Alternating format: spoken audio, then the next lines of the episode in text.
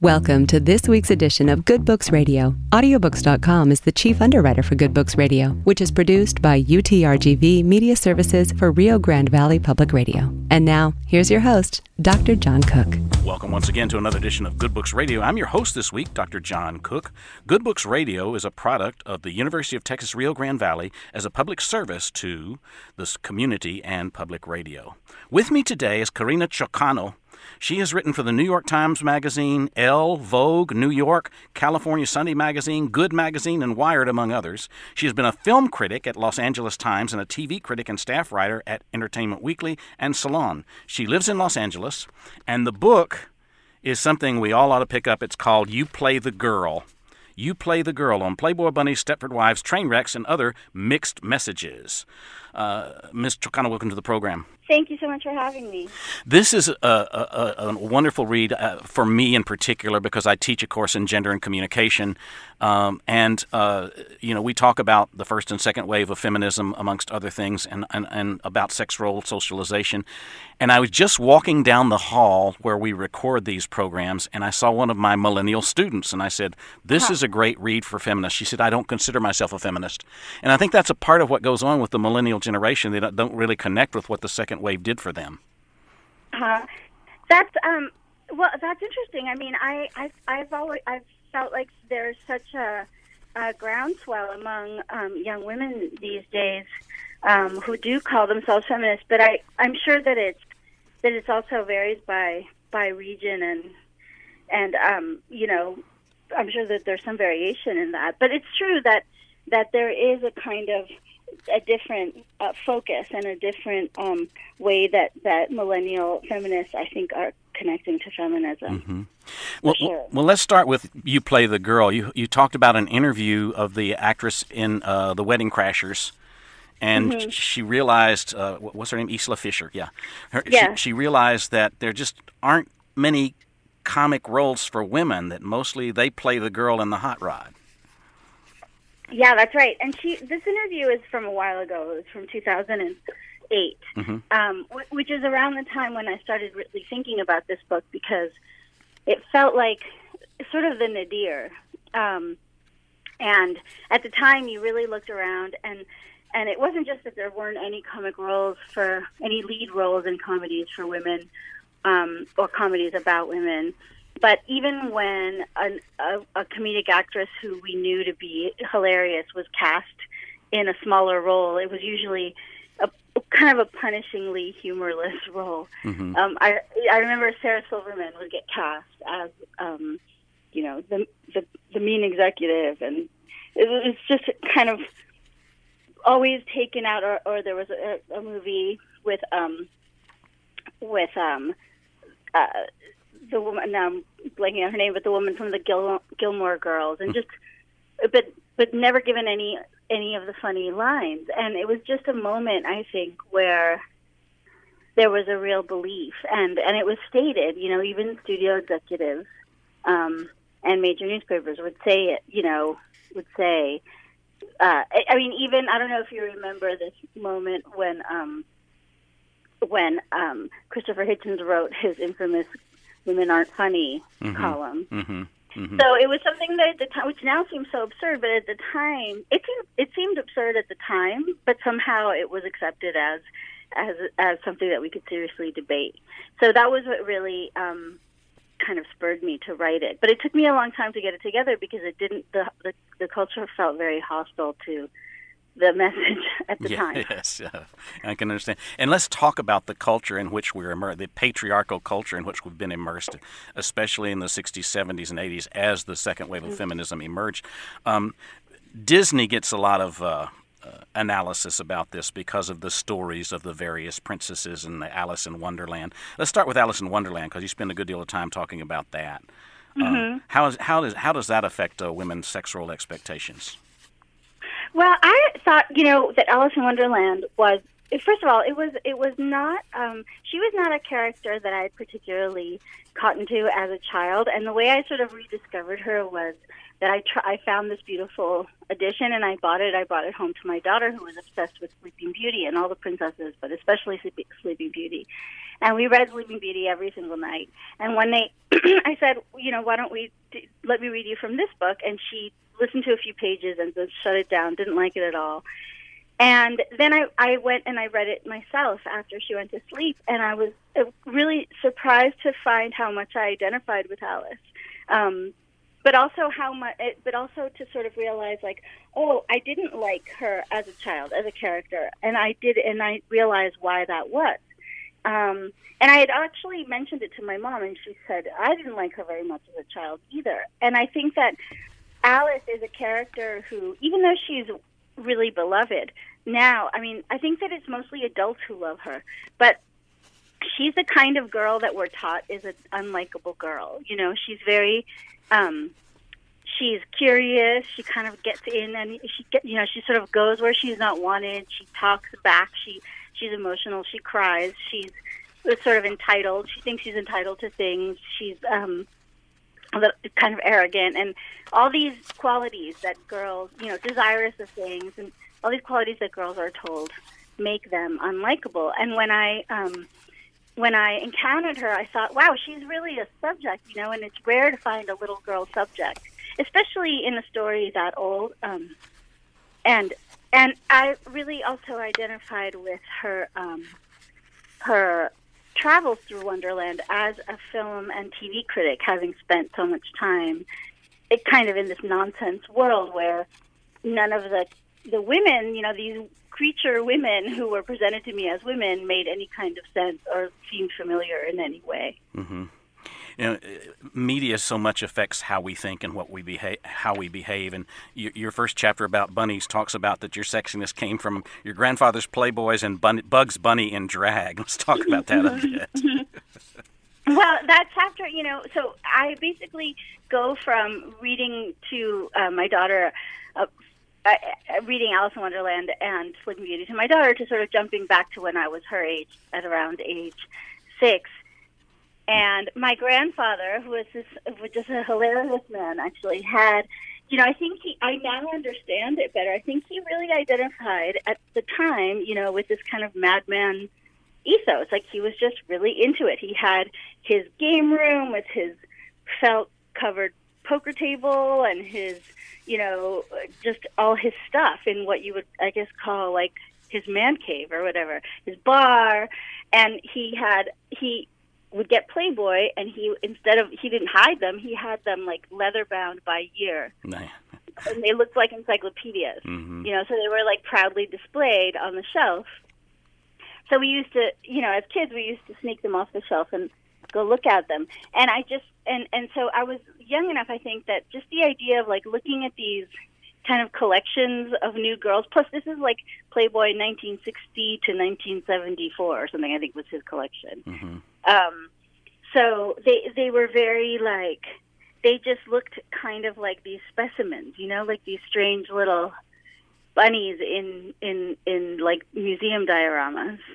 And I remember just trying to figure out how to relate to that. Like, it was this strange, almost like horror movie, body horror. Like, am I going to turn into this and be this bunny in this cage? Or is it worse if I don't, and then I'm nothing because there's no representation of a grown-up woman who isn't a sexy woman? It was just this whole idea of, like, women are sexiness and the way that's created, and the way I think little girls absorb it, whether you want them to or not, they absorb it from a very young age, because I would say, the very, very large majority of the images we get of women and stories we get about women is about their sexual desirability. Mm-hmm. And so we teach that even pre-verbally, and, before you can read anything else, you're learning that the most important thing is prettiness. And I've seen it even in my own daughter, who was 6 years old in 2012 or whenever it was. She absorbs it from driving around, from looking at billboards, from looking at the ad on the bus that goes by. Mm-hmm. And Sleeping Beauty was her favorite because she was the prettiest, and that's definitely something that little girls are taught from it's a very primal thing. It's one of the very first things that they learn. Yeah, that there was a line in this. Essay about looking at naked girls didn't make you feel powerful. It made you feel like you were visible and negated and exposed. And I think Hefner had it in his mind that if he communicated that nice girls like sex too, that he would be aligned with feminine liberation, but that isn't how it turned out. No, and you know, it's funny, I learned a lot about Hefner in writing this essay, because I'd had this idea too that like Playboy was part of liberation, and you know, I sort of vaguely heard that, and I don't know if he ever claimed that himself, but the more I read, the more I learned that he really thought of himself as sort of an anti-feminist, and as someone who was in direct opposition to feminism. And in fact, when there was a piece on Playboy that there was a piece on the feminist on the women's movement that was assigned to a female reporter that Playboy was going to run, and he killed it because it was too sympathetic to the movement. And he, you know, his memo was like, these women are our natural enemies. So he very much saw himself as constructing an identity that was in direct opposition. And I think that's what also made me understand, like, my grandfather's collection. You know, my grandfather, it wasn't that he was like, this is the reason they weren't really hidden away, and he was like proudly reading the magazine for the articles, you know, in front of everybody. There was a real identity built around that, like, this is what mid-century masculinity looks like. Mm-hmm. And we've seen it in Mad Men, you know, now we're all pretty familiar with it. Yeah. I wanted to ask you, because you are of a Hispanic culture, and my wife is Hispanic. Mm-hmm. Was it more traditional roles, expectations in your household? You know, I always wonder about that. My family's from Peru, and I don't think all Latin American countries are necessarily the same in this, mm-hmm. you know, and I don't think that, that they're the same across socioeconomic lines either. Right. So it really depends what you mean by traditional, I guess. I mean, my family, yes. You know, the women got married and did not work, but that was also true of the American women of my mother's generation that I knew growing up in the suburbs. Yeah, and I definitely want to talk about that a little bit, too. They were not any different in that sense. If anything, they actually, honestly, sort of worked less because they had a lot more domestic help. Mm-hmm. So it was a kind of a, I mean, if anything, there was more of a... I saw a more kind of, I don't know how to put it, but I'm a little bit more of like a kept or queenly existence, you know, mm-hmm. that was just more about like going out with your friends and doing things, you know, being with the kids, nothing too different, nothing, not the hard stuff, you know, and it certainly wasn't like you be quiet, you know, it wasn't like don't speak. I never ever saw that, and in a way that's why the messages are mixed, because I was never told I wouldn't go to college or that I was never ever told that I wouldn't do something because I was a girl. Mm-hmm. But when I looked out into the world, I was like, well, where are the women doing the things in my world? And I didn't really see them. So it was a much softer expectation, I guess. It was a much softer socialization. Yeah. Definitely there was some, you know, of course there's tradition in terms of like, there's a double standard in terms of sex, you know, there was a double standard in terms of like, well, your brother's allowed to go out wherever he wants, but we need to know where you are kind of thing. Yes. A sort of more protective double standard. Mm-hmm. But not a kind of like women do, you know, not in an oppressive way or in a way that was very clear and noticeable. Yeah, I think traditional might have been a bad term. It'd probably be more accurate to talk about patriarchal. It was like a soft patriarchy, mm-hmm. you know. It's not sort of like it's not the Taliban, but it's it's like you see, it's soft patriarchy, and it's insidious, and it's denied, and it's Mm-hmm. Is it worse in Latin countries than in I don't know. In some ways it is, in some ways it isn't. Honestly, I think women are actually listened to more in Latin countries. Okay. I don't want to leave out the androgynous cartoon character who's my favorite of all time, Bugs Bunny, because you mentioned him as part of the influence there. Mm-hmm. Is his androgyny part of why he sends signals regarding sex role socialization? I think he, for me, what's interesting about him is that he kind of occupies this in-between, yes, he's this in-between androgynous space. We assume he's male, of course, and he acts male, you know, in a lot of cases, but he's prey also. Mm-hmm. You know, he's not the predator, and so he's in the role of the prey. And actually, Hefner had this great quote that I have in the book, where someone asked him why he chose bunnies as the symbol, and he said, because in America it's a very sexual animal, it's a playful animal. You know, it comes up to you, it sniffs you, it jumps away, it hops away. You know, you play with it. So there's this whole idea that it's like this sexualized and feminized animal. So it's interesting that this like kind of how would you describe Bugs Bunny? He's this kind of picaresque figure, you know, and so he does have the, you know, these male qualities, but he's in this body that's traditionally coded as mm-hmm. The prey and the bunny. Mm-hmm. So he's very interesting that way. So he's able to kind of like move between both. And sure, it's the, you know, whenever they're making those Looney Tunes, it's a long time ago, and so his dressing up as a girl is presented is always a comic thing, but it's really it was fascinating to me to see him basically use his femininity to kind of trick people, you right. know, and yes. escape these situations. Like that was always the thing. Like if I don't get out, I'm going to get killed if I don't trick this person. So he would trick them with this like exaggerated femininity, and it was always like extremely exaggerated. It was like he's Carmen Miranda, he's a ballet dancer, you know, it was always like some extreme. Mm-hmm. And I thought that was just so fascinating, like because Bugs as a boy has nothing on, and Bugs as a girl has tons on, like fruit on the head and lipstick. Mm-hmm. You know, like absolutely every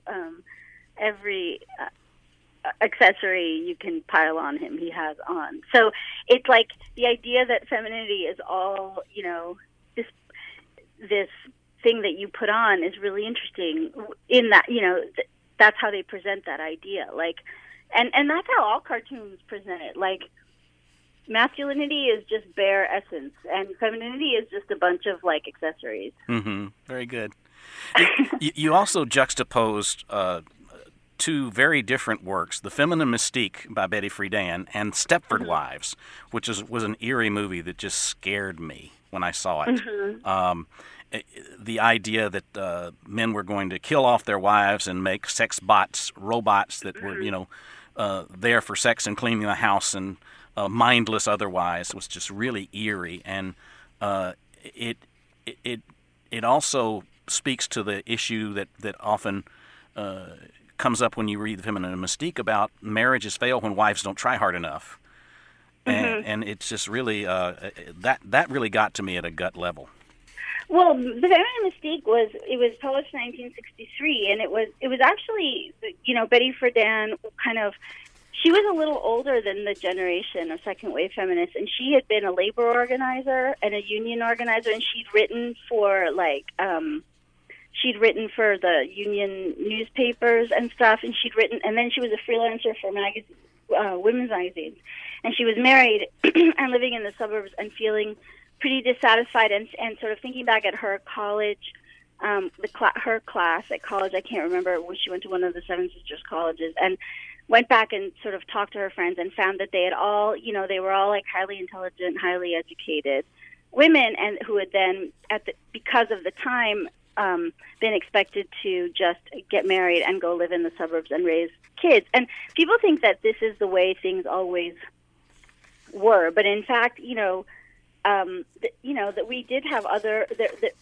There were a lot of women in the workforce, and it's not, and it wasn't just during the war or because of the war. But during the war, there had been, you know, obviously a ton of women in the workforce, and a network of government free government preschool set up so women could work, which is something that nobody seems to know about. But it's like people know that Rosie the Riveter went to work and no one asks how she was able to do it. And it was like this network of like high quality, free daycares that were dismantled after the war by the right, because they thought it would lead to socialized whatever, and that, you know, the family should take care of it. So it was a very much a right-wing effort to like shut those down and put women back in the home. And so for a lot of women, especially who are highly educated, it was really frustrating. And that was what I think Betty Friedan was sort of identifying. She was like, look, the advertisements tell us that we're so happy vacuuming in our pearls, and meanwhile every woman I know who supposedly has it all and is sort of the affluent ideal, you know, the white affluent bourgeois ideal, is actually miserable. And so I think that's what the Stepford Wives is about, but just in this like B-horror form. Yeah. Because Friedan was basically doing a lot of research into how does the media tell us this?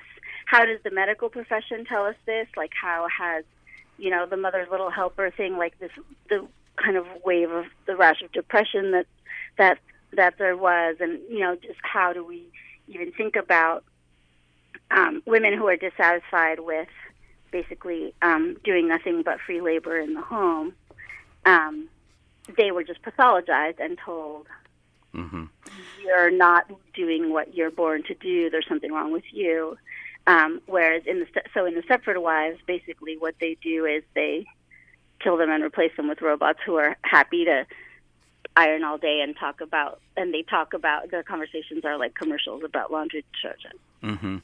And I have shown the history of television ads and print ads in my gender class, and we look at some of the most ridiculous. I mean, there's this recommendation that you buy the latest vacuum cleaner for your wife for Christmas, and she's almost having an orgasmic experience when she sees what a good, clean house she's going to have. And it just are these old ads from that time? Yeah, yes, indeed. Yes, indeed.